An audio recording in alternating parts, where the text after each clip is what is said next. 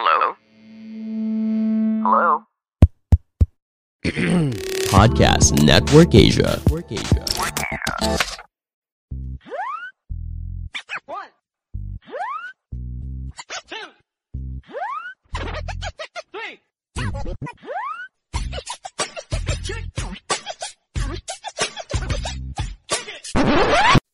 Welcome sa isang panibagong episode ng Matching Chismisan. Tapos si Ingo, yung full-time daddy, part-time gamer.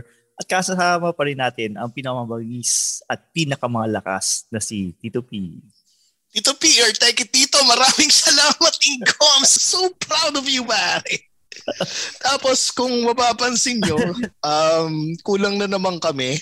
Uh, pagdasal po natin si Makoy, kasalukuyan po niyang hinahanap ang kanyang aso. Puta. Sabi ko sana yung, sabi mo puta. Yung kanyang babaeng aso. Oh, yung kanyang malanding aso. At ano yung sinabi mo? Matatagalan si Ah, matatagalan si Makoy. Kasi Kasi Bulacan yun. Tapos yung Bulacan na yun, San Rafael yun. Liblib pa yun. So, yung mga baka doon, medyo tsaka kalabaw, sagrado. Kasi ginagamit yung pangsaka, lalo-lalo na ngayon. Marso yung umpisa ng sakahan. So, alam nyo na guys. sandali, di ba kalabaw pinangsasaka, hindi baka? Oh, pero yung baka, si- siya yung source ng ano. Siya yung source ng ibang income ng mga magsasaka. Binibenta nila Mm. yun. 40,000 isang baka dati. So, siguro ngayon 60. Bakit? Nagbebenta ka ba ng baka? Nagbalak. Hmm, kaya ka pala pamilyar. Hmm. Anong balita? Ano bang balita ngayon? Ayun pare. Dahil kakatapos lang ng presidential election. Anong presidential election? Ay, pre- presidential election. Tuloy. Presidential interview nung weekend. Napakaganda talaga. Chef's kiss. Tapos dito ko napansin na talagang bias talaga si ano, si Rappler.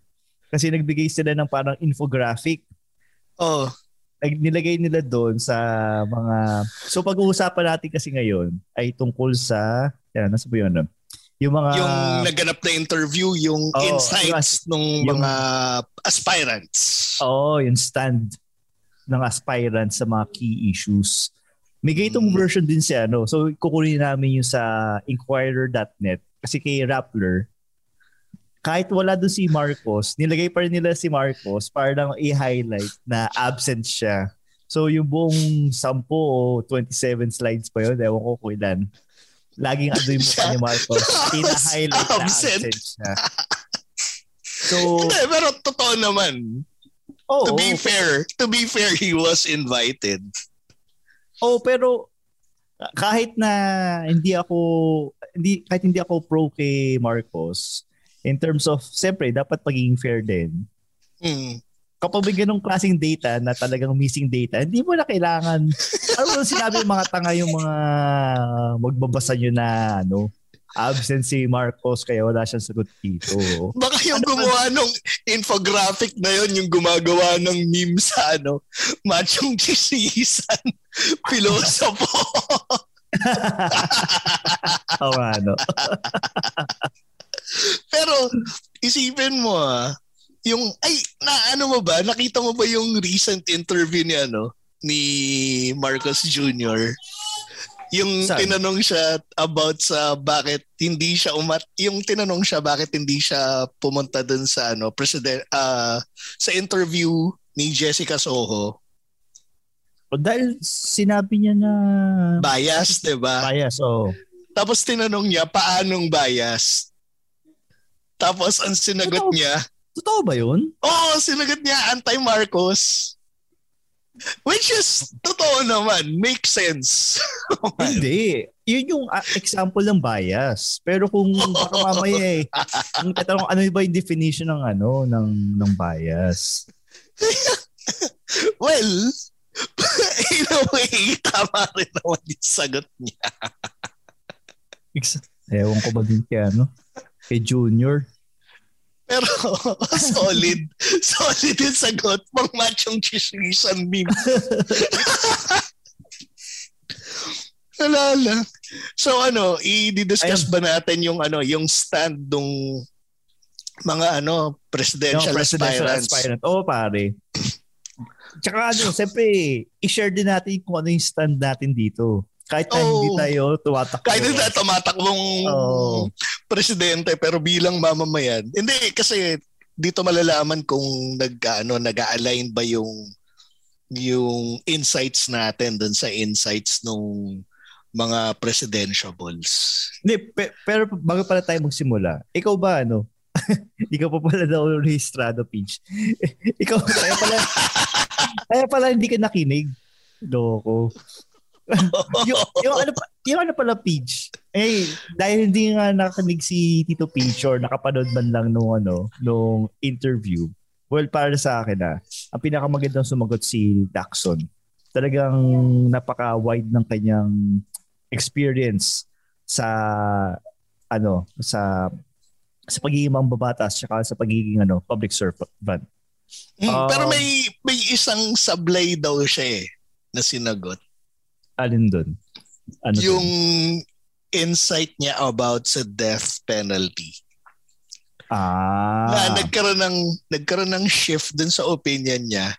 Tapos yung tinanong yung yung reason behind bakit nagkaroon ng shift. Kasi raw, Oh. namulat raw siya dun sa documentary na napanood niya sa Ay, sa Netflix. Netflix, oo, na sinabi niya na ay, pwede naman pala, pwede pala maano, convict ang, ano, ang inosente. Parang, Dude, gago ka dude, pulis ka namin! diba?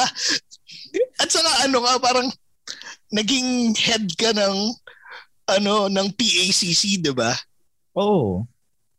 Yung Tsaka, ano nga yun? Ano nga yung meaning ng. PACC? Ano no? Isa siya sa?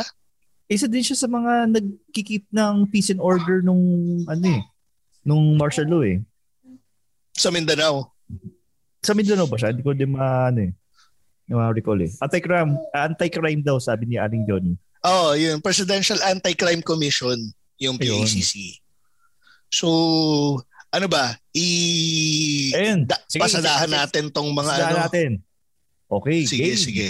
So, ito ah, apat yung yung aspirants kasi lima yung inimbitahan.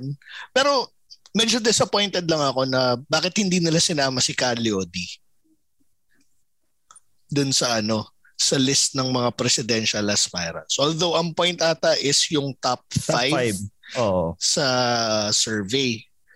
Pero Hmm. kasi yung tag dito um, Dahil wala si ano, wala si Marcos, dapat kinuha na nila Oo, yung top six. kinuha na nilang substitute kasi ano Ayun. pa rin yun eh. Yung ano nila, yung ah, sagot nila doon, may nakita ko pala sagot doon. Um, last minute nag-back out si ano, si Junior. Kaya walang enough time para mag-research kay Calyodi. Na kung mapapansin nyo, yung mga questions dun sa presidential interview ay well-researched. Well-researched. Kasi may mga ibang bagay doon na ngayon lang nalaman katulad nung kay Isko Moreno na hindi pa niya hindi pala niya sinori yung 50 million na campaign funds niya. Kaya pala tumaas bigla yung salin niya. Yung sa LN niya. Oo. Ayun, sige. Isa-isa natin dito. So yung number one dito na yung mga key issues ay tungkol sa mandatory drug testing for candidates. Parang medyo ano nga naman eh. Kung ako nga naman si Junior, talaga sasabihin ko, tangin na bias na ito ah. so ang mga sagot ay, so kay Ayun. Ping Lacson, Yes. yes. Kay Isko, yes. Kay Manny Pac, yes. At saka kay Ma'am Lenny, yes din. Ikaw, Ingo, agree ka ba dito? Ako, yes yan. Hmm. Ako rin, yes, dun sa mandatory drug testing. Kasi Mm. kung kukuha ka nga ng lisensya eh, di ba? May ano, mandatory drug test. Tsaka yun nga, parang At saka nga, feeling, ako parang- para sa akin ha, hindi lang Mm. mandatory drug testing. Pati NBI clearance dapat isama dyan. Oo. Tsaka ang hirap eh. Parang isipin mo ah, presidente ka, tapos may pandemic, tapos di ka makausap ng matino, di ba parang alam mo na yung feeling eh. so at least man lang. Pati psychological daw sabi ni ano, Ma'am Leonie. Which is tama kasi yung mga police nga eh may psycho, uh, psychological test eh. Mm, may, may psychological test na nga, madami may mga nakakalusot pa eh, 'di ba? Sino nga sin, si ano yung yung namaril nung ano nung Um, New Year nga pala yun? Nuesca Nuesca yun, Nuesca. 'Di ba isipin mo dumaan na sa psychological test yun ah tapos may mga ganun tendencies pa Hmm. Ayun. okay Uh, yung next pare, yung same-sex marriage.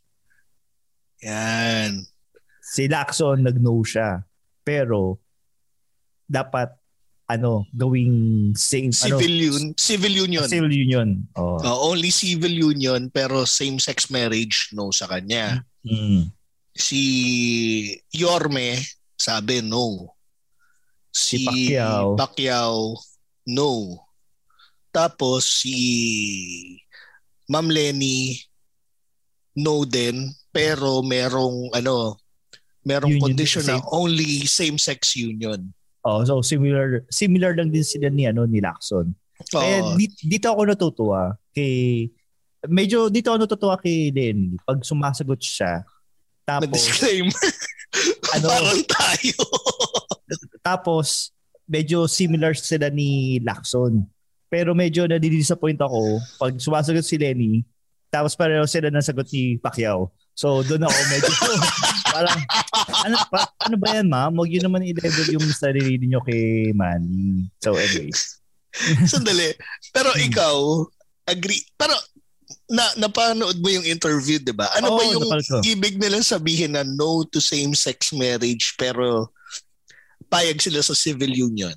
Kasi di ba kasi sinasabi nila yung marriage kasi isang ano uh, Sagradong, sagrado ano. siya.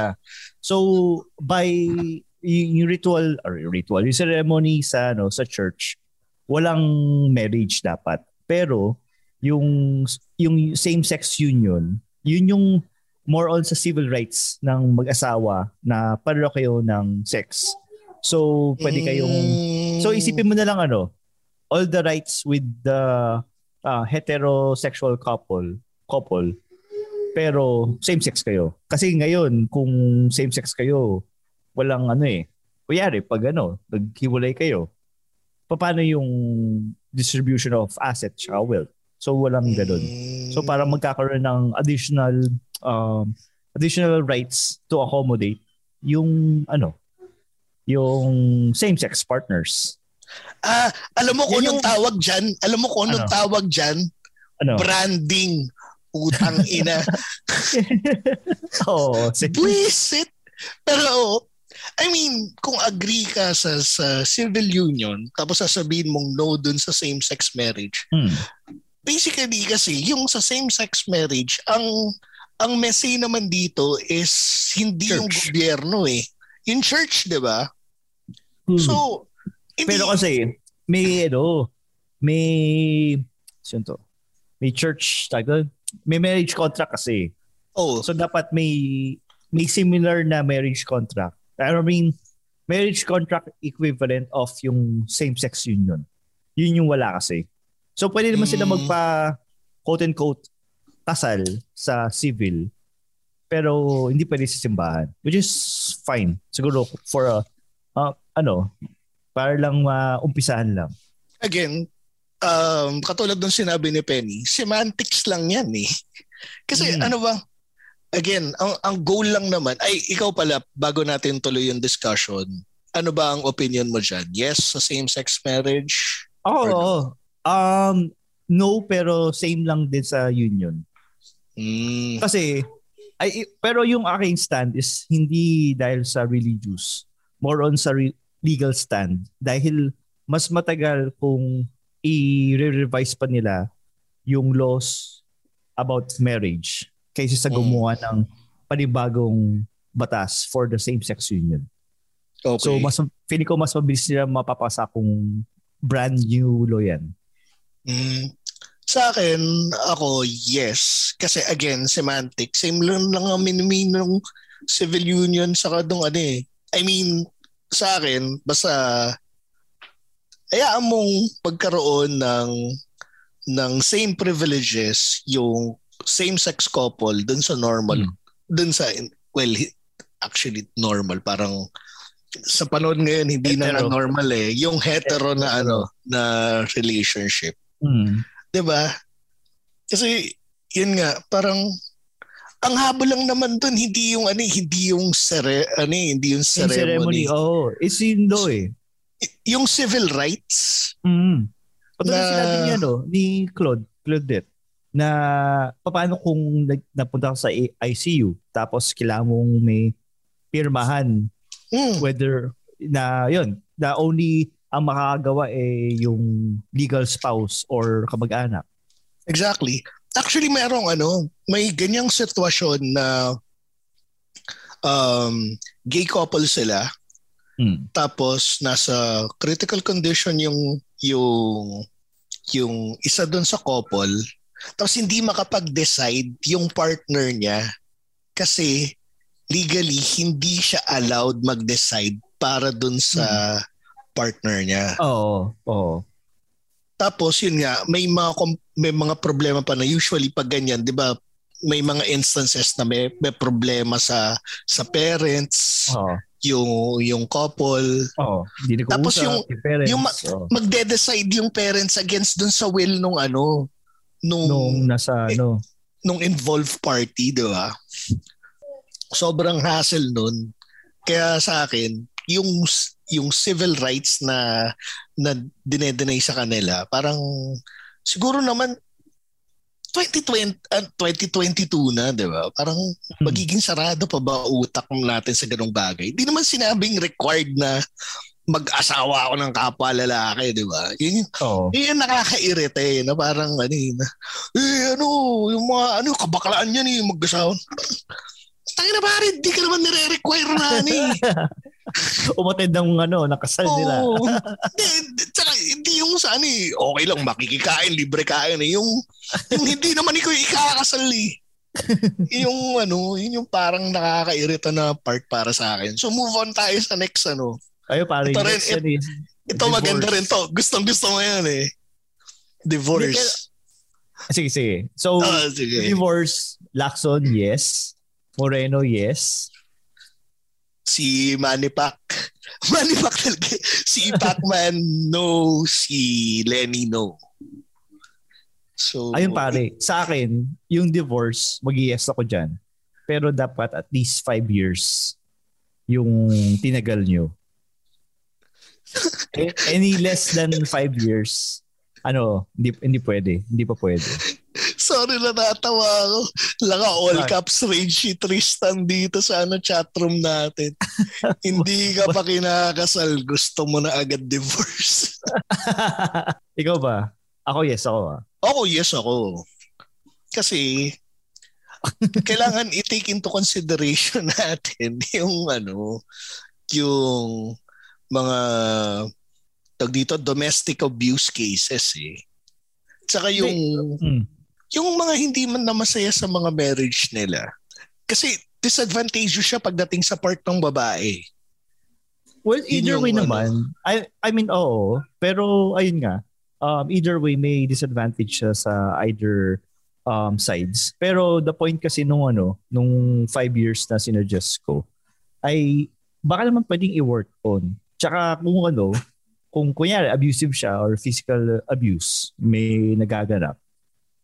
eh, hindi, wala hindi ba ano hindi ba siya um, nakita kagad nung ano nung pre tawag doon um, pre marital stage Hindi kasi Pilipinas to pre. Ah Yung thought na mag-live-in pa lang kayo Mm. before Mm. yung before kayo ikasal. Ano na siya, Oo. parang huhusgahan ka na ng ano eh, ng mga tao dito eh. ah, ganun ba di six months na lang sa divorce after six months Pero 'di ba? Kasi- sa hindi kasi naniniwala ako na no na pwede niyong i-work outan yan doon ako kasi naniniwala eh Pero kung wala talaga, after six months, edi ano mo na. Oh, di tsaka parang isa na lang Hiring for your small business? If you're not looking for professionals on LinkedIn, you're looking in the wrong place. That's like looking for your car keys in a fish tank. LinkedIn helps you hire professionals you can't find anywhere else, even those who aren't actively searching for a new job but might be open to the perfect role. In a given month, over 70% of LinkedIn users don't even visit other leading job sites. So start looking in the right place. With LinkedIn, you can hire professionals like a professional. Post your free job on linkedin.com slash people today. ni parang isa na lang tayo sa dalawang bansa ba na wala walang divorce. Ah, talaga? Oo, yung Ba isa? Vatican. Ah, okay. Ata, no sure ah. Parang ano, i- inaano ko lang off my memory kung tama. ah, napaka-off naman yung kung yung Vatican eh, may divorce. Eh, karamihan naman ng citizens sa Vatican eh. Pare, Pare. pero hindi ka ba ano, tatanong lang kita, since ano ka, since kakamping ka, hindi ka Hmm. ba nadi-disappoint na nag-no si madam? Hindi, kasi hindi naman siya mag wala naman siya impact sa economy. So, Hmm. sa akin, follow the money. Ako medyo disappointed ako eh. Ah, talaga? Oo. Hindi kasi parang it doesn't align with ano eh. Although I I get where she's coming from Oo. kasi binabasa to sa value system niya. So consistent to Oh. sa value system niya. Oo. I just don't agree with it. Yun Mm. lang. Yun yung nakaka-disappoint. Pero hindi siya yung disappointing na ano ah, na yung mo kasing siya- disappointing na mag-absent sa ano. Ah, oo, sa interview. Oo, dahil sa akin kasi ang point dun is it's not about uh, the interviewer being biased. It's para para lang sa mga ano ah, sa mga fan fan base diyan na nakikinig sa atin. ah. Parang it's not a knock na parang ah, nag-absent siya, takot, ganun. Hindi yun eh. Parang sa akin, gusto ko makita ko nung insight niya about sa mga bagay-bagay. Ba- baka mamaya ma-convert niya yung Oo, Ah. baka ma-convince niya ako eh. uh, pro Lenny.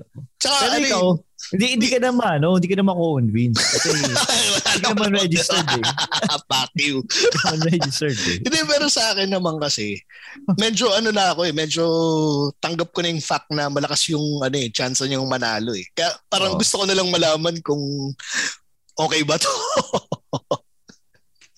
Saka ano, parang isipin mo yun, yung ikaw natatakot ka dun or ayaw mong harapin yung ano, yung criticism nung nung interviewer mo. Oo. Eh yung trabahong gusto mong makuha, ganun Wala. yung ano eh, ganun yung haharapin mo on a daily basis eh. Oo. 'Di ba? Eh, ewan ko ba doon kay Junior. Pero moving on, Okay, sige. pare, eto gusto ko, death penalty. Mm. Surprisingly, nag-no si Lacson dito. Oo, yun. Parang ano siya, eh, no? top 10 anime betrayals to eh. Oo. Moreno, nag-no din. Pero 'di ba parang pro ano si Yorme dati? Approve ba siya? Hindi ko... Ewan ko ah, kasi ano siya Ano? eh, Hmm. big fan siya ni ano eh, ni Presidente Ah. Duterte eh. Oo. Si Pacquiao nag-no, tsaka si Robredo ay nag-no. Eh di ba Pero- si si Pac Hmm. Si Pacman proponent ng ano ng death penalty yan. Yes, siya before eh. Ay talaga, hindi ko din, hindi ko alam. Maganda yung kung ano, no? Kung may side-by-side na analysis kung ano yung mga bill na inokayan nila. Oo, parang parang vocal. Alam ko si ano kay Yorme alangan ako. Hmm. Ina-assume ko lang siya dahil base doon sa 'di ba recently parang nag nag-express siya ng kanyang um kanyang paghanga kay Presidente Duterte. Oo. Pero si ano si Pacman alam ko naging vocal siya sa ano eh, pag yes sa ano eh, Ayun, sa sabi ni ano, penalty. sabi ni Ma'am Leonie, nag-yes lang daw si Pacquiao ni, nung ano, si Pacquiao nung ano, hindi pa siya Christian. Mm, sige. Ano nga silip nga to. Pero So- ikaw, agree ka, yes or no? Ako, yes, pero dapat yung yearly income mo exceeds 2 million. Mm, bias ka towards sa mga mayaman. Sa mga Oh. kapwa mo. Hindi ako may, hindi ah, hindi, hindi pa uma, anyway, sorry. Ayun. eh, bago mo yung tuloy yan, ito yung lumabas na article one year ago. Ah, parang sabi ni Hmm. Pacquiao, death penalty revival is not illegal in the eyes of the Lord. Diba? Dinamay pa si Lord para sa Lord, puta! Ba't ako nadamay dyan? At So, saka ano, Christian na siya nito. Ah. Oh. Tsaka bakit naman na gawing basis yung Bible? Kasi kung gagawing basis, kung gagawin nilang literal yung Biblia, edi di ba sa, sabi din sa Bible na bawal paghaluin yung garment sa katawan. So pati brief mo, dapat kung nakamaong ka, dapat brief mo, nakamaong, yung t-shirt mo eh maong, yung bra mo eh maong. So hindi pwede maging mag-nitpick sa ano, sa pag gumamit ka ng isang ah, verse sa tawag doon. Bakit? Kinakain ko. Una, iingi na ako kanina ko iingi. Ang podcast ko sa Joey Jenkins. Yung nagsasawas. With audience, pare. With audience. Bruh! Puta, nagis ka. Whatever you do, pare, huwag mong itututok pababa. Ito wala, habang, habang, habang nag-ano ka dyan, nag-ayos ka dyan. Bro! Nagugusto ako. Nagugas ka pa ng kamay. Bro! Ito ah, and I quote, ito yung article sa Inquirer.net sa sinabi ni Manny Pacquiao about sa death penalty. Yan ah. Pacquiao, a born-again Christian, manifested his support for the death penalty after fellow administration ally Senator Ronald Bato de la Rosa delivered a privileged speech on the Senate floor calling on his colleagues to start deliberating on measures seeking the return of the capital punishment in the country. This Ah. comes after President Rodrigo Duterte re- renewed his call for Congress to pass a law that would reinstate the death penalty for crimes involving illegal drugs. So, lang. ngayon, may idea na ako ba't nagkaroon ng change of heart si, ano, si Manny Pacquiao. Oh, bakit, bakit? Eh, hindi na sila magkakampi, di ba? Ah, oo nga. So, yun. Ito pare. Oh, moving on. moving forward, Ah, allow 100% foreign ownership. okay. So, So, no Lacson- sila. Lacson, Oh. no. Isko, yes. Pacquiao, no. Lenny, yes. Only open to debates. So, ikaw, anong, ano mo? Mm, Bas, basta- mo dito? okay sa akin yan, wag lang utilities. Hmm, agree, agree. Tsaka Utilities. transportation. Yun. Wag Mm. lang utilities tsaka transportation. Pero unfortunately, utilities, ano na tayo, yung power grid natin, ano na, parang, an, ano na, parang pag tinignan mo yung board of directors ng ano natin, ng yung sa National Power Grid Corporation Ah, ko doon, Oo. parang ano, majority nun mga Chinese national na sa board of directors. Oh. Ayun lang. ano pa to eh, panahon ni GMA nung ano, nung na-implement yon kung ako nagkakamali. Ayan. Galing, di ba? Yung mga bagay na nagaganap under our noses. Sa akin kasi, same principle ng ano, ng Bataan Power Plant. Hmm. Parang ano, parang hindi ko pa mapagkatiwalaan ng mga Pilipino na ano eh, ipagkatiwala nila ng 100% ano foreign ownership yung utilities. Oo naman. Actually, kahit anong companies eh. Kasi, oh, pero mas ano priority ng utilities. Oo. Ma- malakas makapag-destabilize yung utility. 'di ba? Eh wala na eh. Nagaganap na. eh. Although yun, 'di ba? Parang eh yan eh. Fact of life. Pero yun, no ako eh. Ayun. Would- Ako, Pwede siguro yes na tama yung pero may public discussion mm. pero hindi yung utilities talaga ano. Hard oh, no sa utilities. utilities. No. non-negotiable yung ano, utilities. Okay. Okay, Next. next. lowering the age of criminal liability. So currently nasa 15 years old, 'di ba? Hmm. Tapos yun, going lower. Not sure kung ano yung uh, prescribed na age. Pero parang Ito yung ano, pi- pinag-awayan or pinag um, may online debate between Sara Duterte tsaka si Ann Curtis Mm, na- mm, na sinabi ni ano ni ni ni Sara ay Sara tuloy. Ah, tama, Sara Duterte na baka naman akala ni ano ni ni Ann Curtis na yung mga younger than 15 years old eh mga petty crimes lang. Eh may mga iba diyan eh parang heinous crime na mga murder or rape. Um tapos uh, palibhasa parang siya sabi niya ni Sarah din na palibhasa kasi parang nasa privileged position ka kaya hindi mo hindi mo nakakita yung kung ano talaga nangyayari sa sa ground. Yun. mm. Pero may ano, may may truth dun sa sinabi ni ano ni Mayor Sara doon. Oo. Na medyo coming from a place of privilege nga naman talaga si Ann Curtis. Mm. Pero ako mukhang agree naman. eh, Ako, ako personally agree ako dito eh. Parang 15 yung pinaka-threshold eh. Kasi 15 parang ako ah, pang, kung ibabase ko yung yung kung paano ko mag-isip. At age 15, kumbaga well aware ka na dun sa ginagawa mo eh. Hmm. Ako, sa akin, oh, okay sa akin, ano, lowering the age. Tapos, fi- sorry, dadagdagan ako sa death penalty. Kung Hmm. below 15 years old ka, tapos pumatay ka, or meron kang talagang matinding krimen na ginanap, deserve mo yung death penalty.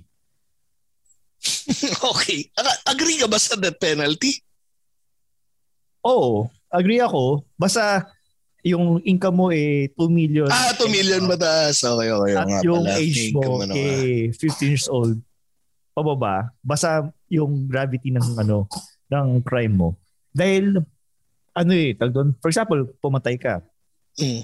tapos let's say yung yung uh, sentence eh 10 years or 15 years Mm. paglabas mo pare sa ano paglabas mo sa society hindi mo na alam kung ano yung gagawin mo eh Mm.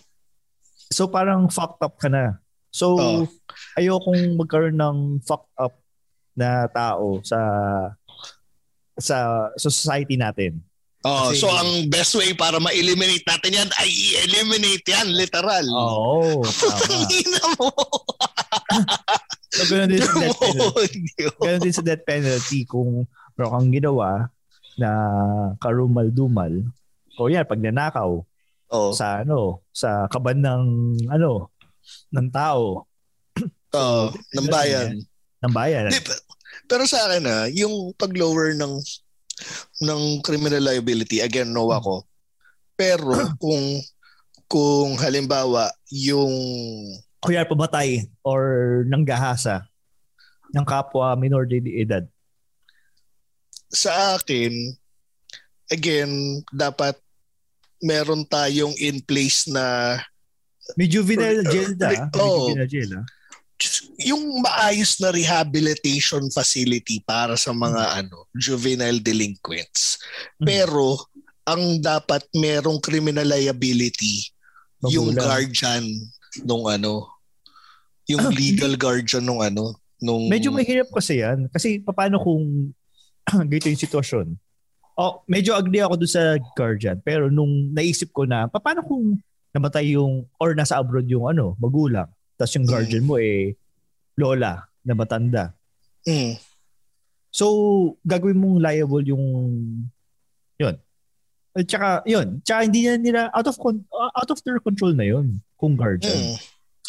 Pero case-to-case basis, ganun. Kasi, again, parang yung environment kasama yun sa nag-shape nung ano eh, nung personality ng tao. Kung, Pero kunyari, napakahabang debate na ito. Pero sige, Oo. oh, kunyari ikaw. Hindi, sige, next na tayo, next. Oo Ah, sige, agree sige, ako doon. Medyo complex na topic to eh. So, in, ano tayo, comedy podcast tayo, hindi naman tayo, ano eh, hindi naman tayo intelligent. Political. Pero pare, tanga na na. Tinamaan ka agad ako dito kay Lemon Do. Ang Devil Lemon. Yun yung ano, di ba? Yung um, competitor ng ano, ng Suntory, yung Zero, uh, ano nga to? Sugar Zero ba yun? Ah, talaga? Et, Zero, ay yung Strong Zero, Strong Zero, shit. ah, strong zero. Maraming salamat Tristan at Aling Leon. Pero pare, puti, 9% alcohol. Oo, yun yung mga trader eh. Kaya pala nangangatibig na ako. So anyway, ito. I'll continue with the VFA Mm. between, Between Philippines and US. Philippines and US. So lahat sila yes. Oo. Ako, yes din ako dyan. Oh, yes din ako dyan. Ngayon, kasi ano eh, yun, kinakawawa tayo ng China. Yan po, Oo. taragis. Ito, So yun lang support, naman. Simple. support PCGG rehabilitation. Aboli- Abolition. So kung hindi kung may na, mga hindi nakakaalam sa PCGG, ito yung ano, good governance yung GG. Uh, Philippine Commission on Good Governance. Ayun. GG. So, ma- so, so malamang si ano, si Junior eh yes yung sagot niya dito. Siyempre, pabor eh. Unless ano, counterproductive. Ano ba ang silbi niyan? Explain mo sa ating listeners. Ang Ayun, silbi ah, niya- tama. Philippine Philippine Commission on Good Commission. Governance. So tama, tama.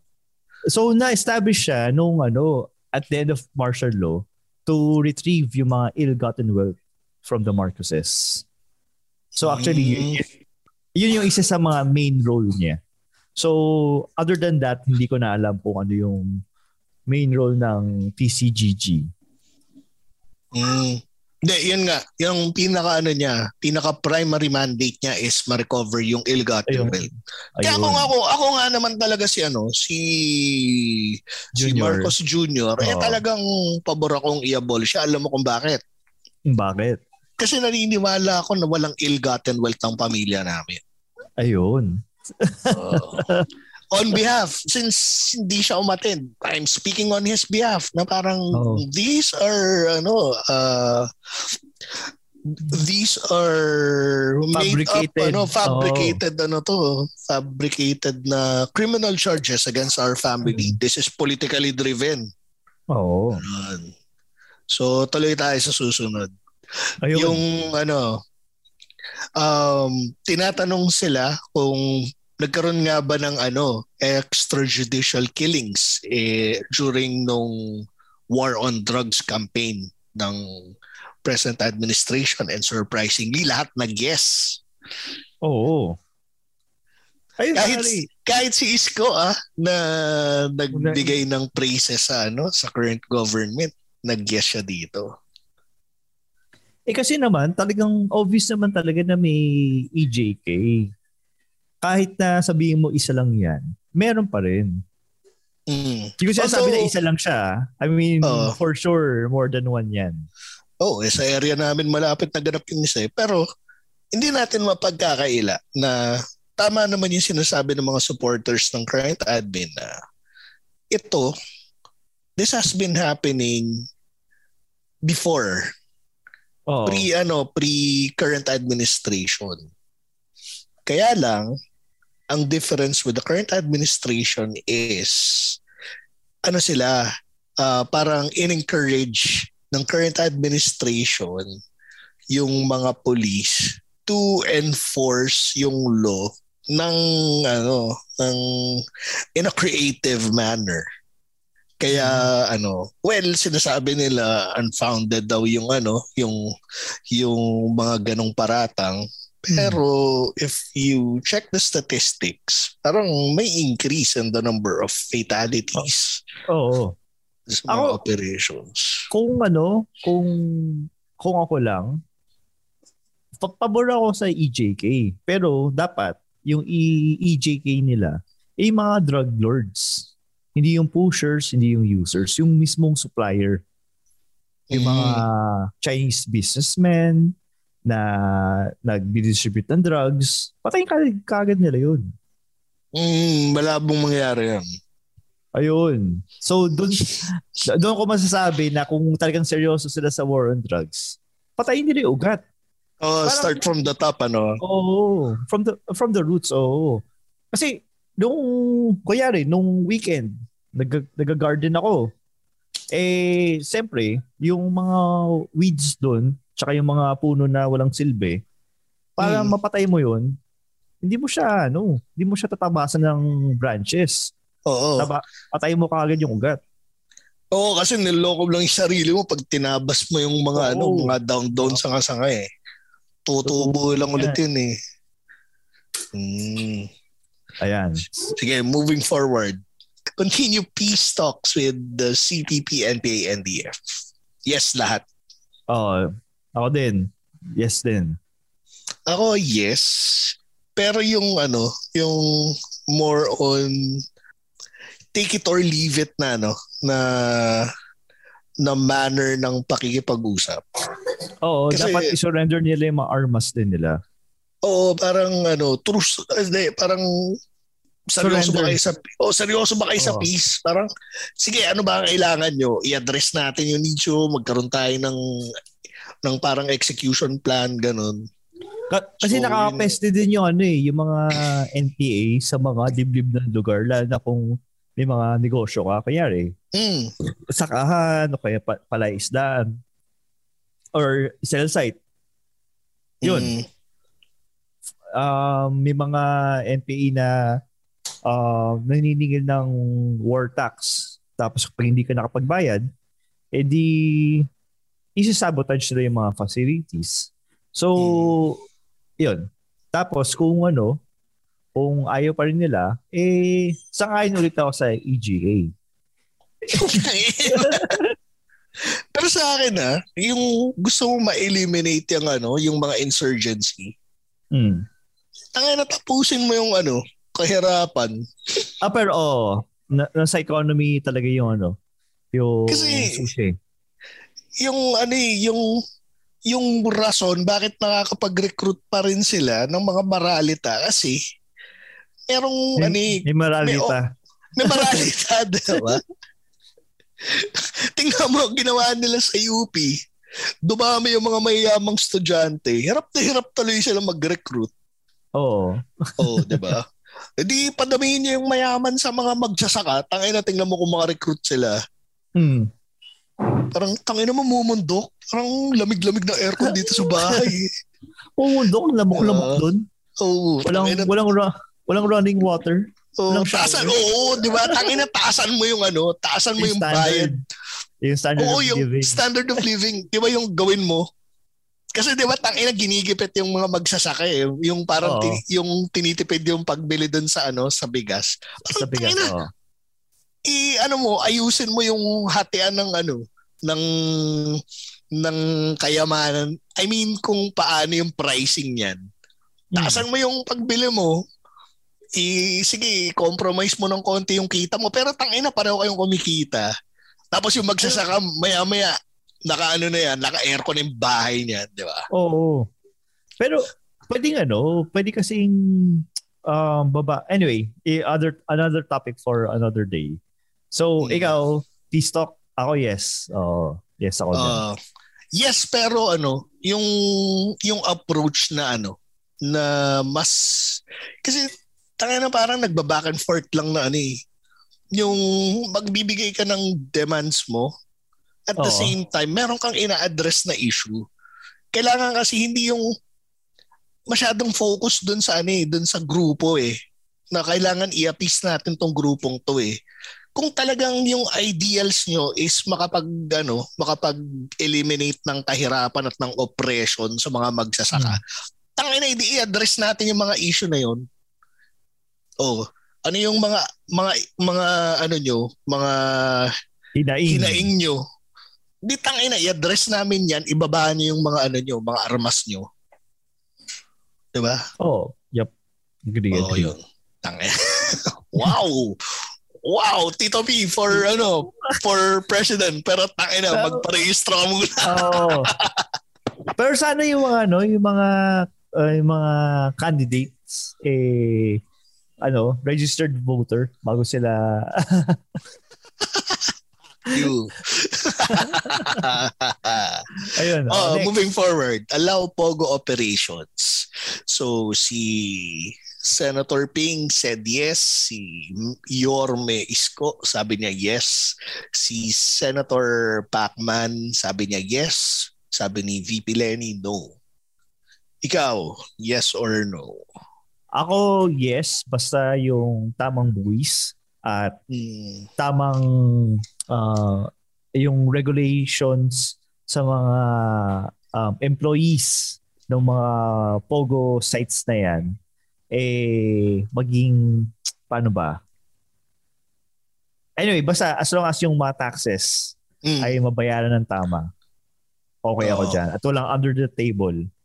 Tapos Agree. kung tapos Oh, kung ano, may lumabag, EJK ulit yan. EJ, EJK. Siboy patay. Ako, same sentiments. Ako, yes. Yes, pero with provisions. Una, again, taxes. You have to Hmm. be paying the right ano right amount of taxes, 'di ba? Oo naman. Tapos hindi yung ano um yung distribution ng wealth na dapat kung may mga pogo operations dito, may opportunity rin yung mga Pinoy na ano, 'di ba, to benefit from it. And, kaya lang kasi parang lumalabas tayo ng mga janitor, yung yung mga mabababang posisyon, yun lang yung binibigay sa mga Pinoy. eh. Hindi kasi yung operation yan, mostly mainlander. eh. Oo, hindi. Pero yung meron namang position na pwede mo namang ma- alam mo yun, kailangan mag-open ka pa rin ng opportunities. Mag-cash in ka na, okay, merong pogo na papasok dito. Dapat So, so, dapat- makikinabang din. So dapat mga dapat 30% eh local ang employees. Kahit mga Not Filipino- necessarily, pero mag-open siya ng ano, ng opportunities for work para sa mga Pinoy. Halimbawa, yung mga IT nila, yung mga back-end nila, hmm. 'di ba? Yung mga higher positions na functional doing back-end work, not necessarily kailangan mong Hmm. nag u- nagsasalita ng Mandarin. Pero Oo. may mga ano nga eh, kumukuha nga ng mga translator yan eh. Nag, nagkakaroon nga ng mga translator jobs, 'di ba dito? Ah, 'Di ba? Oo. Yung yung ganun man lang. Tapos, yun, taxes. At saka yung ano, yung magkaroon ng ng equal footing yung mga Pogo employees at saka yung mga Pinoy. Kasi may mga instances na parang tayo nagiging second class citizen dito sa ano, eh, bansa natin eh. ayun, EJK yan, EJK yan. Kasi 'di ba, parang mapapansin mo since malalaki sumahod sila, Hmm. na may tendency na parang alam mo yun, parang sila yung nagiging hari pa eh. May mga ganun, not, not saying na ganun palagi, ah, pero may mga ganung instances. At hindi ko rin naman nila lahat kasi nung pre-pandemic, nung nasa Makati naman ako nag-work, may mga nakakasalamuha naman ako mainlanders. Wala naman ako naging Hmm. issue sa kanila. Oo. Diba? Pero may mga mainlanders na ano ah, mababaho din ah. Dirty. Oo, may mga balahura talaga. Yung mga tipong may may office mate ako, suot niya yung yung damit niya Monday. Yung Wednesday suot niya pa rin. Oo, oh, ganun din yung mga office mate kong mga ano, pero hindi ko na i-specify kung anong ano, anong lahi. pero sila yung ano, sila yung balang araw, dalawa na lang ang lahi sa mundo. Anyway, hindi pero yun nga ang ang ang isa pang problema sa ano sa mga mainlanders is pag nag-rent sila ng property dito sa Pilipinas. Kasi may may kilala rin kami na may-ari ng condo na mainlanders yung naging ano tenants. Tapos Hmm. yun nga parang ano as in pagka ano nila pag pag-alis ng mga tenants, tangina parang nabalahura yung property. Oo, pare. May mga ano din eh. Um, sa mga Airbnb, Oo. strict sila na ano, parang no to Chinese. At saka well documented yung ano eh, yung about mainlander tourist Oo. na kung gaano sila ka-rowdy tsaka Hmm. yun nga parang napaka ano uh, basta ano na lang ayoko na lang mag ano ayoko na lang ma-cancel pero di ba basta well documented siya google nyo lang Oh, next, support passage of anti-political dynasty law. So lahat sila nag-yes. lahat sila Sila- nag-guess pero dapat Si in Lacson ba may ano practice may, May meron ba siyang kamag-anak in public office? um, yung anak niya ata is ano wait ah So si Moreno parang wala. Si Pacquiao definitely wala. Si Robredo definitely wala din. Ah, si Ah. Jinky ba? Si Jinky... Ayun. Ikaw ba? Ano siya sabi mo page na ano? Basta may... Ano? Basta may tawag doon? Ah, sa anti-dynasty. Basta in practice? Hindi, kasi lahat sinasabi ano eh, uh, ag- uh, for sila pagdating sa anti-political dynasty law. Pero Oo. yung mga nagsasabing pro sila, galing sa mga political families. Ah. So Diba? dapat once na napasa, dapat makal, makal na kagad yung ano. Oo, parang tangin hindi yung lokohan. Pag, Hindi, for sure naman. For sure. Hmm. Ako, yes ako Diba? dyan sa, sa passage ng bill na yan. di ba parang ito example, si Chel, si attorney Chel, Hmm. di ba, against siya sa anti-political dynasty law. Hmm. Tapos pa- parang sabihin ng mga tao, eh, galing siya sa political family. Eh di ba, pag- pagkakwento nga niya, yung tatay niya naging senador.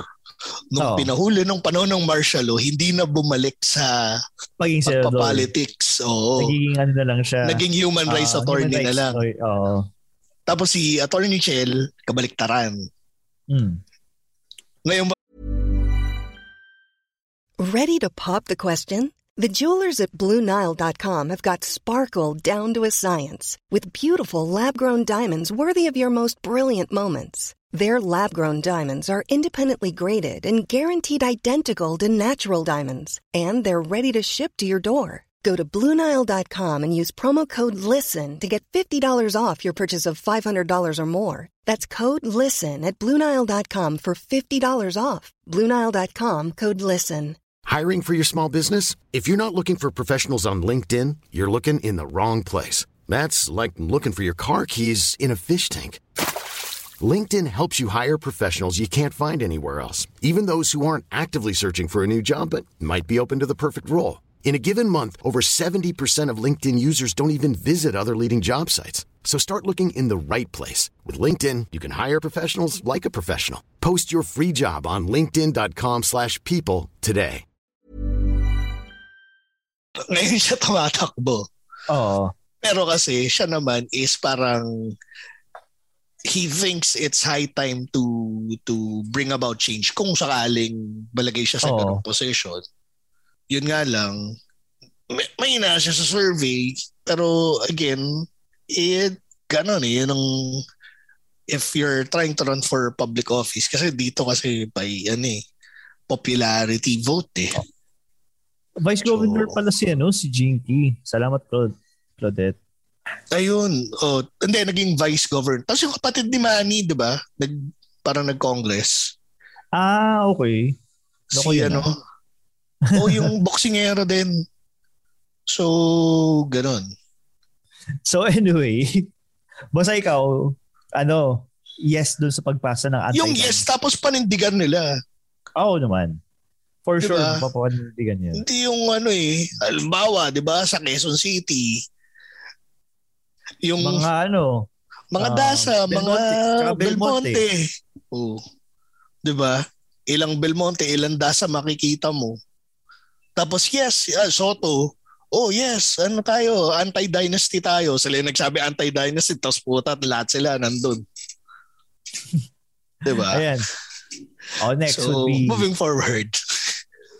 Legalized Talaga nag, na, sweating. naman. Ibibilip ko ba yan? Hindi, totoo naman eh. Oh, totoo yun. Facts. Hashtag facts eh. Okay. Oh, legalized sweating. Lacson, yes. Isko, yes. Pacquiao, no. Robredo, no. Ako, yes ako dito. Ako rin yes eh. Basta properly tax. Oo, property tax. Ba't kaya Kaya- no sila, ano?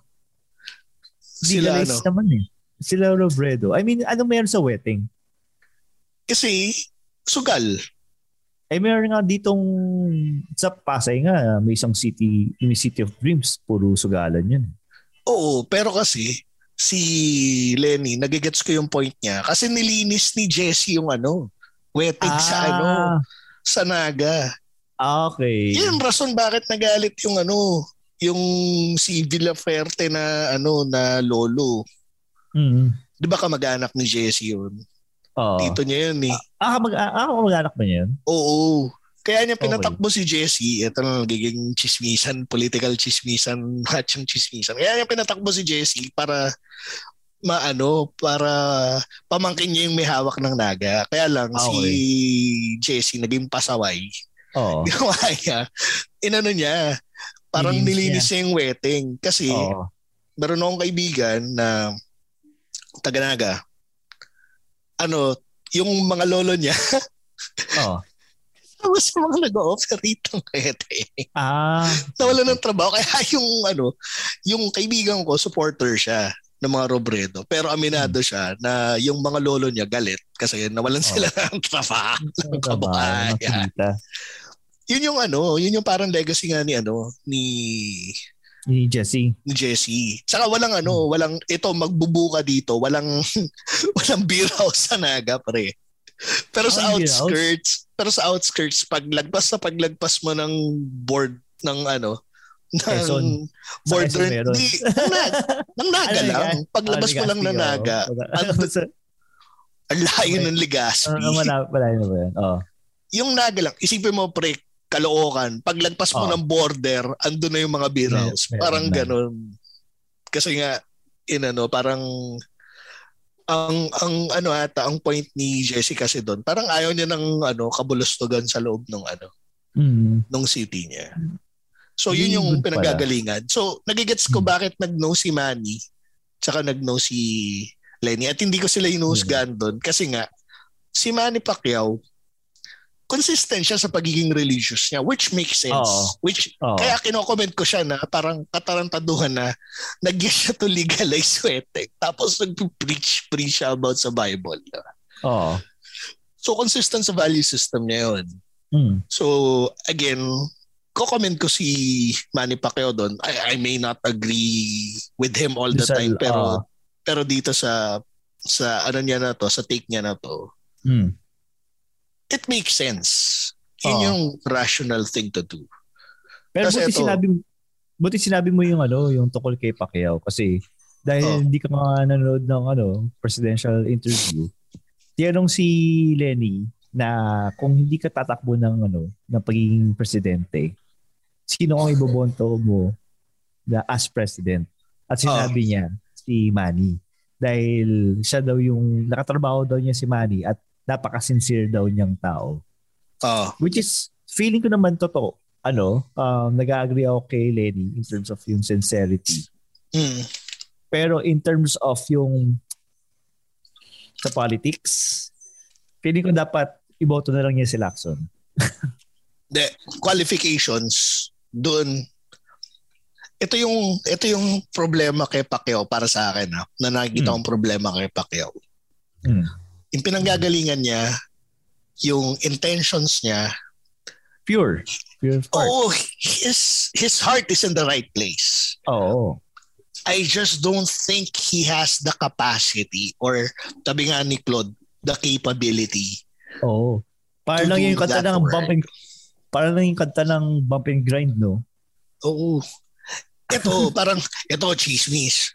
Yung parang, ano, may, may sinabi si Claude na parang comment nung husband niya Hmm. na parang sa Korea, parang hindi magsisit well yung pagtakbo ni Pacquiao for president sa mga Koreans.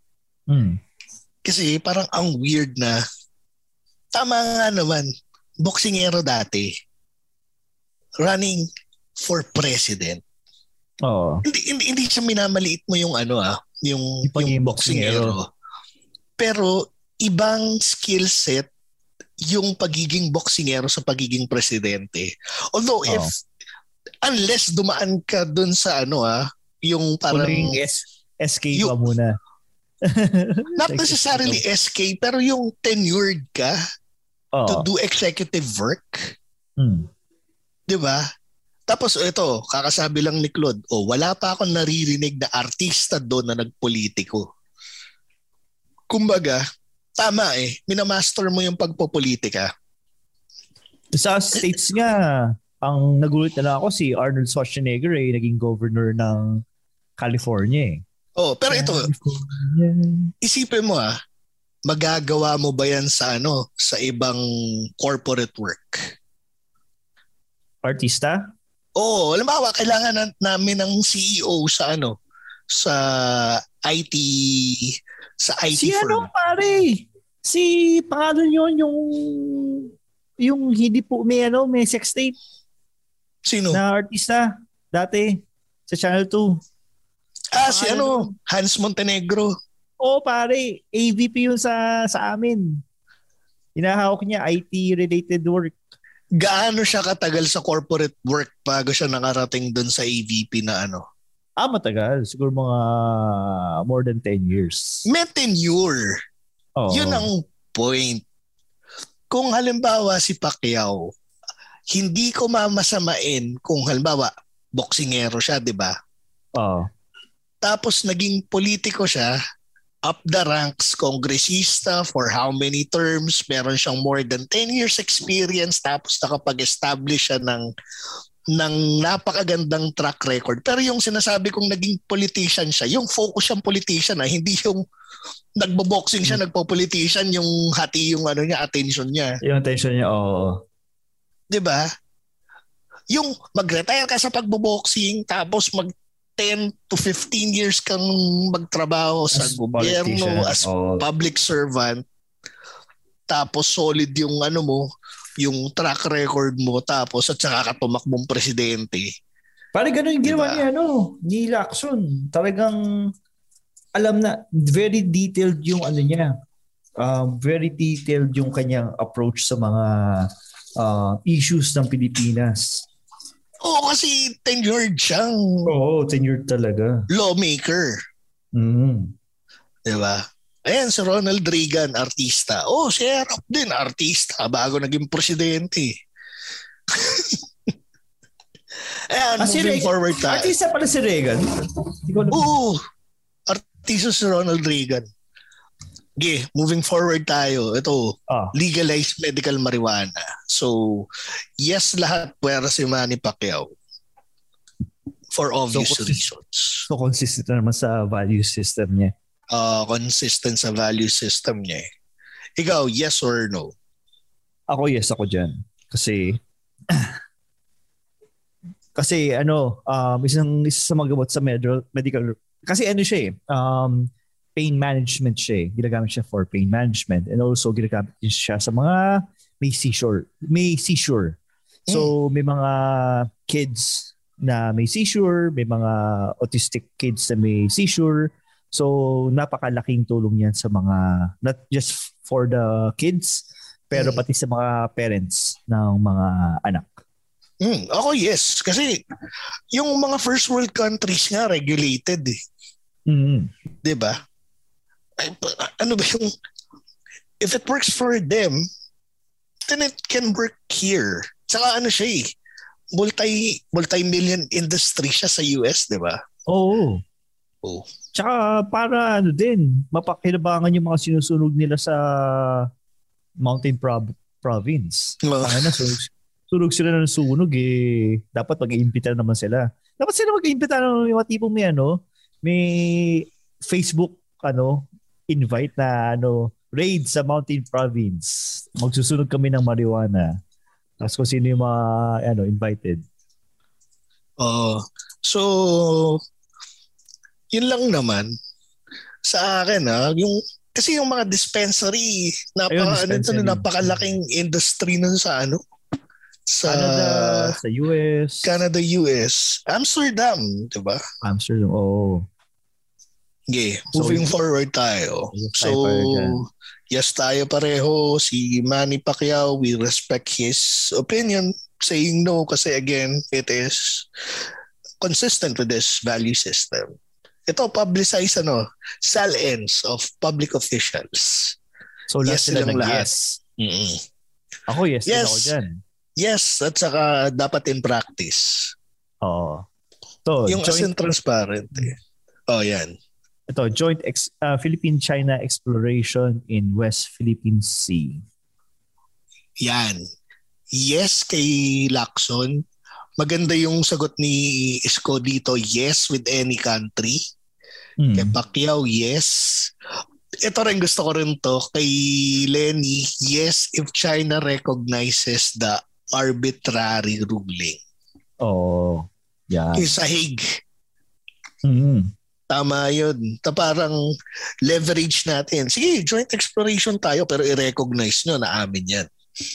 Pero, pero maganda yung sinabi ni Robredo sa arbitrary ruling ah. Ay, hindi pala, hindi pala sa Robredo. Si Lacson yata yung nagsabi noon na bakit hindi nyo i-leverage na kasi parang tinanong sila ano yung gagawin mo para ma, ma- ma-claim yung West Philippine Sea. Kaya, Mm. Nag, nag-paraphrase na lang ako ah. Hindi, hindi ko sure kung yun yung exact ano. Oo. Basta ang sinagot ni Lacson is i-leverage yung yung yung ruling. Oo. Tap- Tapos makipag-usap or maki maki-join forces dun sa mga other Southeast Asian countries regarding dito sa issue na to na Mm.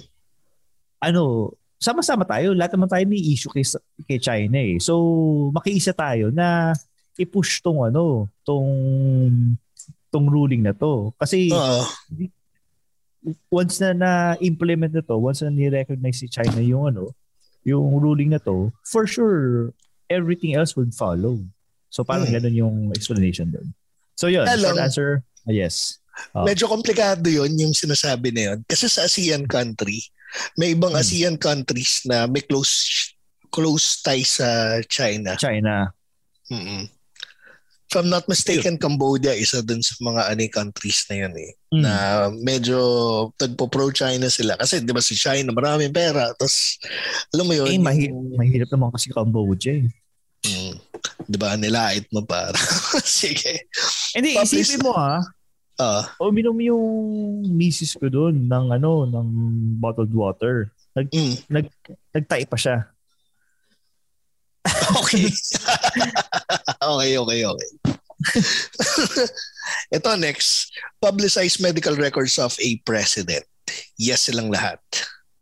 Oh, ako yes din kasi merong rule for rulers na Mm. yung mga supporter mo or lalo na yung mga pumupondo sa iyo hindi kanya popondahan kung alam niyang mamamatay ka at alam Mm. niya na wala kang kapalit. Para siyempre may continuity yung kung ano pinag-usapan nyo na siyempre na magbe-benefit yung business niya. Mm. Yun. Ito ba, easiest to eh. Kasi syempre, kailangan malaman mo yung presidente mo kung healthy, di ba? Hmm. Ayun, parang karapatan mong malaman yung nag, nag, nagli-lead nung bansa mo, healthy enough ba siya to see his term through? Pero kasi, ayun, pero may mga iba, sabihin nila dyan na irrelevant yung health ni president as long as magampanan niya yun, ano, yung trabaho niya. Mm. Yun. So anyway, Moving forward, ah yan, prohibit candidates facing charges for from running in public office. Si Lacson said no, Moreno said yes, Pacquiao said yes, Robredo said yes, pero depende sa availability ng ev- eh, depende sa available evidence. Ikaw, dapat Ako- bang i-prohibit? oh, kaya nga dapat may NBA clearance yung ano eh, mga candidates din eh. Ano sila? Mm. Siniswerte na tayo lang mga working class yung may NBI clearance. Mm. Ako, ano, ah yes, pero with condition. Kasi, pag charges, paano kung unfounded yung charges? Pero, kung, yun nga, ah pag convicted, ibang usapan na yun. Kasi, pwede- Oo. kasi double-edged sword siya eh. Yes, okay siya pag meron kang charges, hindi ka makakatakbo for public office. Hmm. Pero pwede mong gamitin yan para manabo tayo ng kalaban mo. Eh, Ah, alam mo, kaya pala- Pilipinas eh. Kaya pala sinabi ni Robredo na depends on the available evidence. Kasi kung chinarge ka Oh, na implement tong rule na to, automatic DQ pa na kaagad from running Oo. ano running from office. 'di ba? Conditional siya. So, halimbawa tayo, naglaban tayo for mayor. Hmm. Tapos, gusto kong ano, easy win. Demanda kita. Oo. Kahit unfounded yung evidence. Eh, Oo. matagal pa naman ang decision dito. Oo. So, yan. Big brain move yun, pre. Big brain. To, Ito. ano tayo. Ah, final stretch na tayo, pre. Oo. Yan. Pagbalik ng Philippines sa ICC. Ano yung ICC International Court Court? International Court Court ang puta. Ano? ah, mga ano, International Cricket Court ang puta. Ah, criminal, sorry. International Criminal Court. Thank you, Erwin. International. Ang hina. International. International Di nga tayo nagkikrikat eh, puta. Bakit tayo sasali doon? Lahat sila nagsabing yes. Ikaw, yes or ano? Ako, oo, yes. Kumbaga parang standardize natin yung ano. Oo. Yung Nag-I- Kumbaga, parang- Nagpapa-ISO nga tayo sa mga pabrika natin. Makikiuso tayo. Parang tangin hindi tayo belong. O, sa ano ka? Lahat ng mga first world countries, pare. Tayo na kasali. Tapos parang tayo. Parang, Tayo, North Korea. diba? Yun yung ano dun eh. Ano lang, parang pakikisama. Pero Mhm. ito pala, sorry. Ang sabi ni, hindi pala, ano, ang sabi ni Lacson, yes. Sabi ni Isko, no. Ay, sorry, Ah, sa sorry. ano, Mali pala sa to. ICC, sa ICC per- prosecution of sorry, Duterte. sorry. Moving forward pala tayo. Ah, Since relating din sa pag-return ng Philippines sa ICC, ang next question is yung ICC prosecution ni ano ni President Duterte. Hmm. So si si Senator Lacson sabi niya yes. Sabi ni Yorme Isko no. Hmm. Sabi ni Senator Pacquiao yes, Yes. pero may condition na if there were violations. Si Hmm. Rob, si VP Robredo sabi niya abstain kasi ang investigation is nasa preliminary stages na. Oo. So sagot abogado 'yon. Oo. Which is tama naman. na hindi ka na pwedeng mag-comment dun sa merits ng case na kasalukuyang lu- tumatakbo na. Hmm. So ako, dun ako sa, agree ako dun sa abstain kasi kung nag-start na siya, yung investigation, yung ano, yung, ayun nga, preliminary process, di wala ka nang say dun. Oh, ongoing na eh. Ongoing na eh. Yan. Eto. Next question, two-party or multi-party system? So kung sa mga hindi nakakaalam po ano yung two-party, parang sa US lang, Democrats tsaka Republican. From the root word two and party, may dalawang party. Oo. Kasi alam mo dati, akala ko, kaya may Democrats tsaka Republican. Kasi ito yung parang political ano nila um, point of view Hmm. na kapag Republican ka, ito yung pananaw mo. Kapag Democrat ka, ito yung pananaw mo. So, party pala yung tinutukoy nila, hindi pala political values. Gusto mo ng fun fact? Ano yun? Yung political party nila, Oh. Ah. merong naka-embed na values doon. Ay, hindi pala yun. ano so, yun? So, so, tama din pala ako. Tama din pala ako in a way. na pag sinabing Democrat ka, you go by these values. Pag sinabing Republican ka, ito yung value system mo. Pero, Pero- ang inisip ko doon, teka lang, yung ano ah, yung, yung, tawag doon, yung US ay isang democratic country. So, Mm. magiging republic sila? Yun, yun yung inisip ko. At ito yung kagandahan na sinabi ni Penny. Hmm. May mission, vision din sila. na pag gongo ka, hindi mo alam kung anong mission. ano ang vision. Hindi mo madidistinguish. Ay, so yun.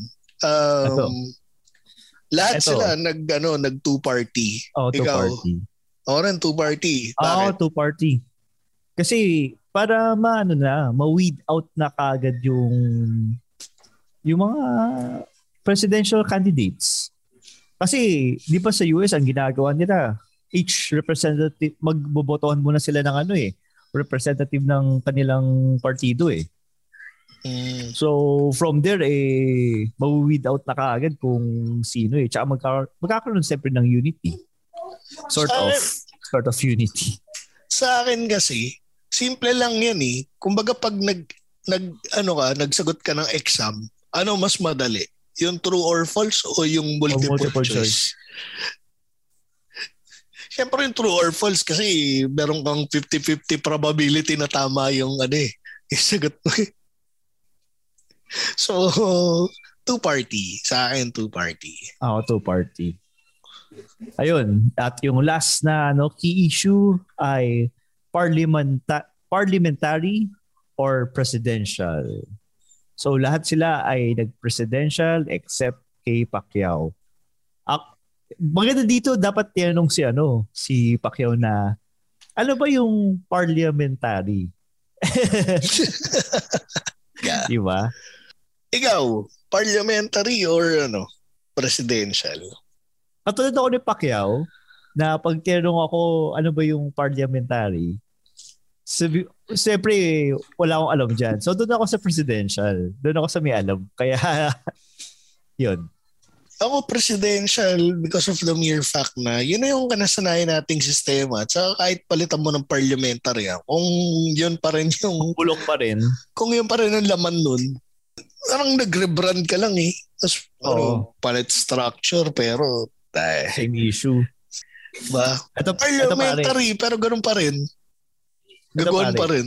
Oo, ano yung, yan? yung, yung last, yung la- last sa pag-uusapan natin ay yung tatlong priorities Mm. ng mga candidates natin kung maging ano, presidente sila. So si Lacson, budget reform, digitalization of government processes, address corruption issues. Mm. Si Moreno, life, livelihood, jobs. Hindi ko alam kung anong tutukoy niya sa life. Oo nga, hindi ko rin alam eh. Si Pacquiao, free housing, jobs, free education. Si Robredo, jobs, healthcare, tsaka education.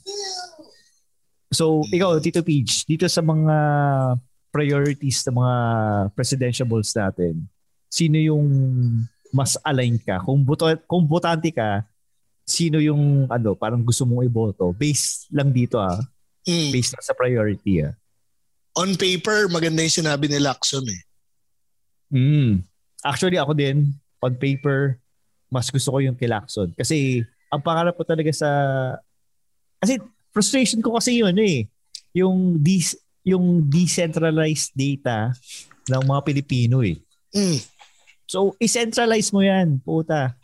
Hindi, kahit mawalan ka ng SSS, okay lang. kahit sa ang branch ka pwedeng pumunta kahit sa satellite. Yung convenience na hindi natin nararanasan. Yung na convenience, nararanasan ng, sa ibang bansa. yung convenience ng, ano, ng pag-asikaso ng government um, documents. legal documents. Yung ang silbi ng national ID mo, siya yung one-stop shop na ID mo. Oo. Na hindi ka nakukuha ng pag-ibig, hindi ka nakukuha ng SSS, hindi ka nakukuha ng lisensya. Oh, yun na. ano, eh. Kasi yung ID in essence is yung identification card mo. Mm. Di ba? Wala lang. I mean, wishful thinking lang na ano ah. Na hindi mo ini-eliminate yung ano, yung pagkakaroon ng lisensya or pagkakaroon ng Planning for your next trip? Elevate your travel style with Quince. Quince has all the jet setting essentials you'll want for your next getaway, like European linen, premium luggage options, buttery soft Italian leather bags, and so much more. And is all priced at 50 to 80% less than similar brands. Plus, Quince only works with factories that use safe and ethical manufacturing practices. Pack your bags with high-quality essentials you'll be wearing for vacations to come with Quince. Go to quince.com slash pack for free shipping and 365-day returns. Ng ibang cards. Ang sinasabi lang namin is pag pag binigay mo yung ayan, sabi ni ano, sabi ni Claudette, ganyan dito. Maganda yan, convenient. Yan sa Korea, di ba? na pag kahit sa ang transaction, government transaction ang gagawin mo, papakita mo lang yung ID mo, tapos ando na yun. Oh, tapos paparenew ka ng ano, passport. Oh, bigay mo yung ano mo, yung national ID mo. Papa ano pa ba pwedeng ano yun? Ayan, um, sabi ni Claude, pag may sakit ka, makikita yung records mo across different hospitals. Ayun, okay din yun. ba? Tama. Oh, sabi ni utang. Penny, Ah, pati ah. utang. Oh. Bank records. So, ganda. So, ngayon, ano, ano mo to be honest, Tito Peach. medyo- Akala ko, pati, akala ko minura ako ni Penny. eh. Ah, pati utang mo. Pati utang mo pala yun. Sorry. pero, pero, pero alam mo, Peach, nung ano, pinapanood ko yung, ano, yung interview, parang Oh. gusto kong iboto si, ano, eh, si Lacson eh. Parang, tsaka parang nangihinahin din ako na, sa, sana Lacson, ano ko na lang, tumakbo ka na lang ng VP, running mate na lang ni, ano, ni Lenny. Tangina. No-brainer na yan. Ikaw Hmm. na kaagad iboboto ko for, ano, for VP. For VP. Pero, Oo. pero, Pero, bakit, eh. bakit si Lacson?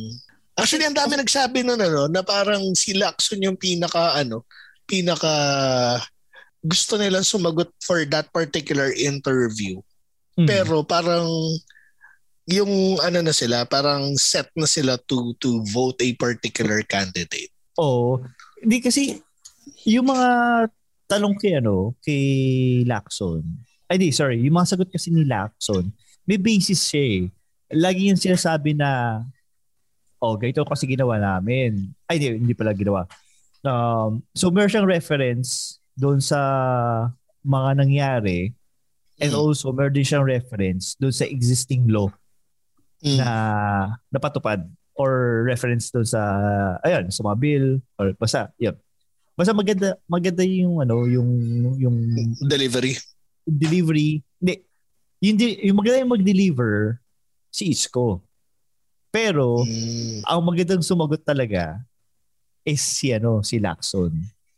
Mm. Kasi yun nga, sabi nga ni Claude, iba yung experience. So, ah, parang speaking from experience talaga si, ano, si Lacson. Tsaka yung, yung concrete, kumbaga, hindi siya katulad ni, ano, di, di, di katulad, for example, si Pacquiao, sabihin niya na, okay, free education.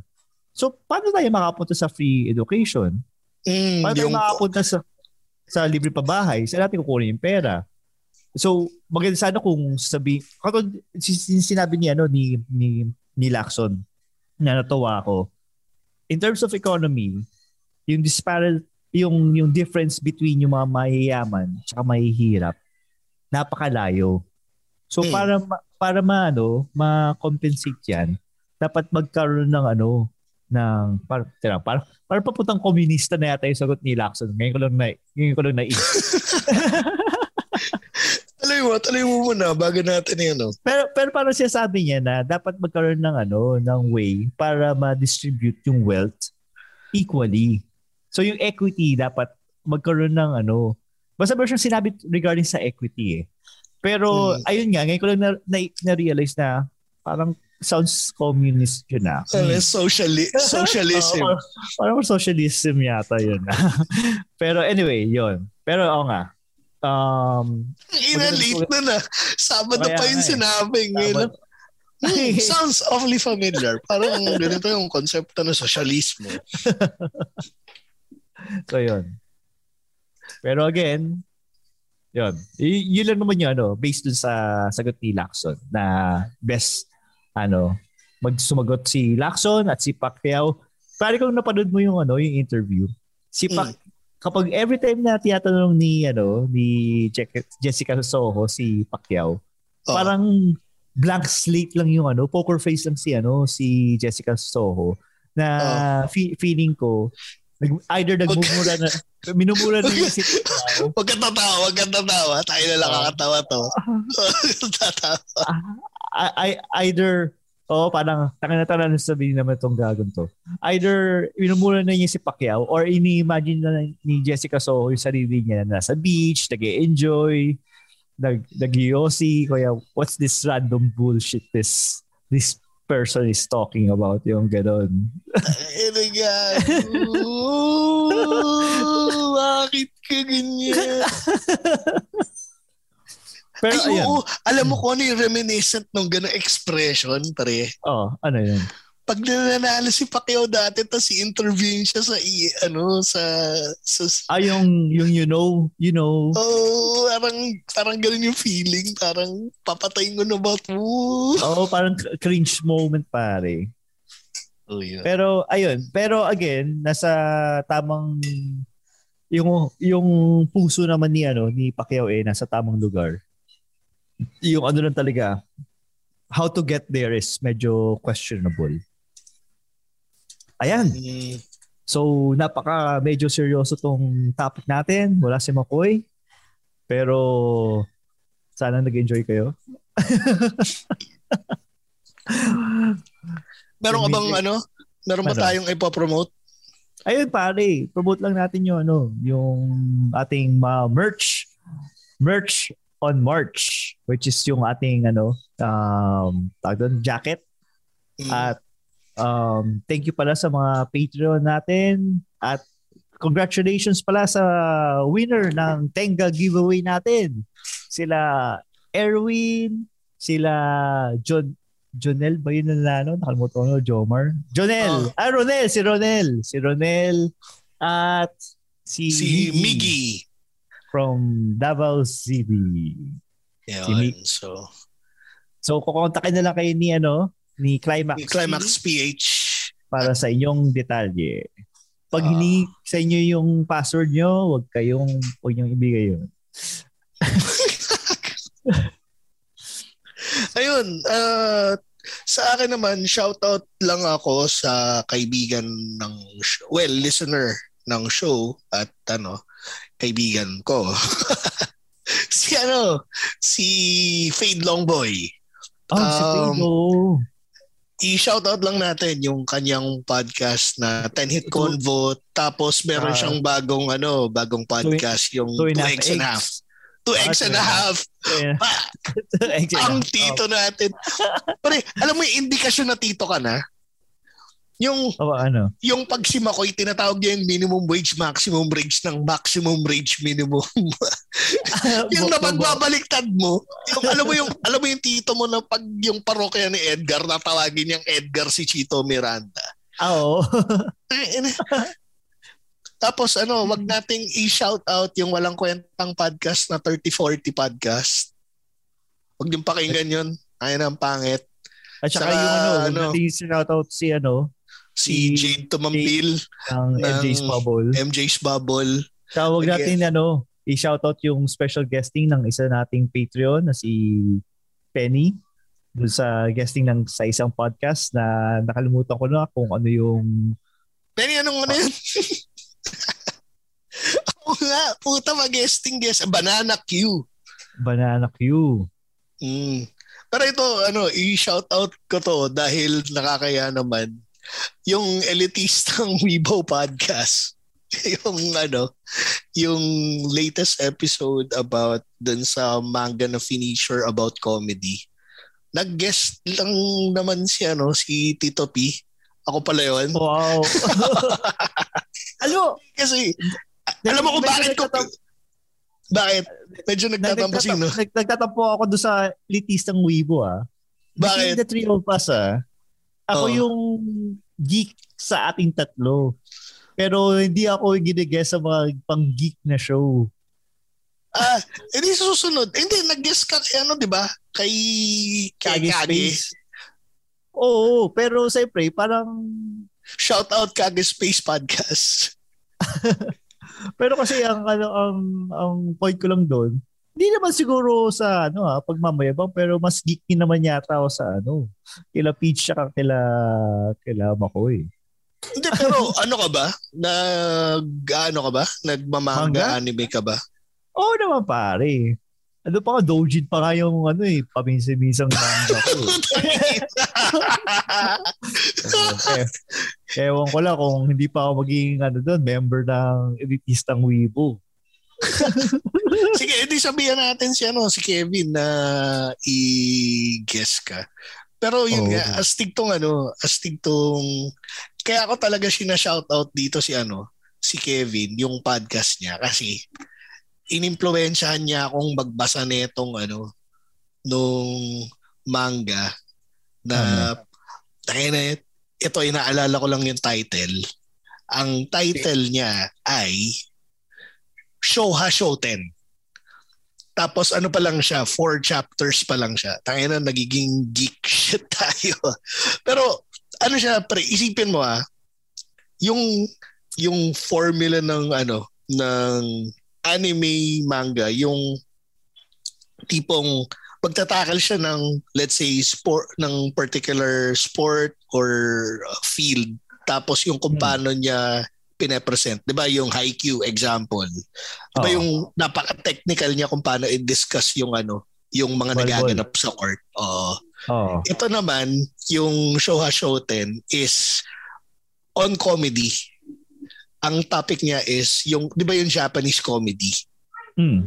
Tapos yung technicalities, basta sobrang ano, kung kung fan ka ng Japanese comedy, pag pag binasa mo to, parang magme-make sense yung yung pinapanood mong comedy. Na Tas kung na- bakit nakakatawa yung ginagawa nila. Oo, at saka yung kung Oo. paano nila ano ikaka-capture yung audience, tapos ano yung motivation ng mga character. Basta ganun yung ano. Um, i-post ko na lang sa Machong Chismisan para i-promote yung ano, yung episode na yon kasi self-serving yung ano na yun. yung promote na yun. Ay, sabi pala ni Tristan Ting ng 3040, pack you daw, Kevin. Oo. sabi ko rin, kasi sabi niya, in-highlight na naman niya si Tristan kamukha ni Andre. Sabi ko, tigilan na niya yun kasi magagalit si Tristan. Ayan. Paki raw Kevin, wag mo siyang tawaging Andre. Saka, again, ano, Huwag nating pakinggan yung ano, 30-40 podcast na yan. Kaaway natin yun. May ipapromote ko ba sa socials? Ingo? Ayun, um, follow nyo sa Twitter, sa underscore in, Ingomar, sa Instagram. Di ka Ingomar83. sure. Di ka sure sa sarili mong ano, social media. Sobrang tagal ko nang hindi nag-tweet eh, nakalimutan ko na. At saka follow nyo sa aking ano, uh, TikTok na Ingomar Cruz sa TikTok. Ayun. So, Tapos, oh, kung gusto nyo marinig yung mga personal rants ko sa mga random things, andun. mm, ayun, sabi ni Tristan, maganda ang drawing nitong Shoha Shoten. Oo, alam mo kung bakit? Kasi yung artist ng Death Note, siya rin yung gumawa niyan. Ah, Fun shit. fact. So, kaya maganda yung ano niya, maganda yung art niya. Tapos yun, follow niyo rin ako sa aking social media sa T2P underscore. Ay, sorry. ako yung magulo ngayon. Um, sa facebook.com slash I am T2P at sa Instagram at Twitter, Tito underscore underscore P. At i-follow niyo kami sa aming socials, Machong Chismisan, Instagram, Twitter, um, TikTok. At saka, Saka- Patreon. Macho Ay, oo. Um, Ingo, ano yung Patreon Ayun. natin? Yung Patreon namin is patreon.com slash machonchismisan. Sa mga magpi-Patreon or sa current Patreon listeners or subscribers namin, meron kaming tinatawag na ano, golden ano, um, golden gift box. So ito yung mga nakapag-contribute na ng 50 USD, magkakaroon kayo ng freebies from us. Yun. So, because we care, take care because we care. So, we are incentivizing our Patreon. Kasi gano'n namin Mm. kamahal ang mga listeners namin dahil ramdam namin ang pagmamahal nila eh. Not, Oo. ano, not necessarily ano ah, yung sa monetary, pero the mere fact na eto nagre-recording tayo tapos may mga nakikinig, may mga nagko-comment, yung tipong wala na tayong yung nauubusan tayo ng sasabihin no nagbablanko utak natin at sinasalon nila tayo sa chatroom. Maraming salamat. For tayong cheat sheet. Oh, meron tayong cheat sheet. At yun nga, again, dahil tito na kami at nagiging kalimotero na kami, maraming salamat sa pagsalang ng info sa chatroom pag nakakalimutan namin. At Ingo, meron ka bang message sa ating mga listeners? Ayun, ang message ko lang sa inyo ay work hard, game harder. Ako si Tito P, laging nagsasabing honesty is the best. At ah, yan na naman po ang isang napakasayang episode ng Machong Chismisan at lagi Sa ngalan kong po ni sa ngalan Ah, po ni ni Ma- Makoy na naghahanap pa rin ba na aso? ng, Pre- puta niya. pray for Makoy, hashtag pray for Makoy. Sana makita na niya ang aso niya. Ayun, at ah, lagi yung tatandaan ng tunay na macho. Chismoso. Have a great day, everyone.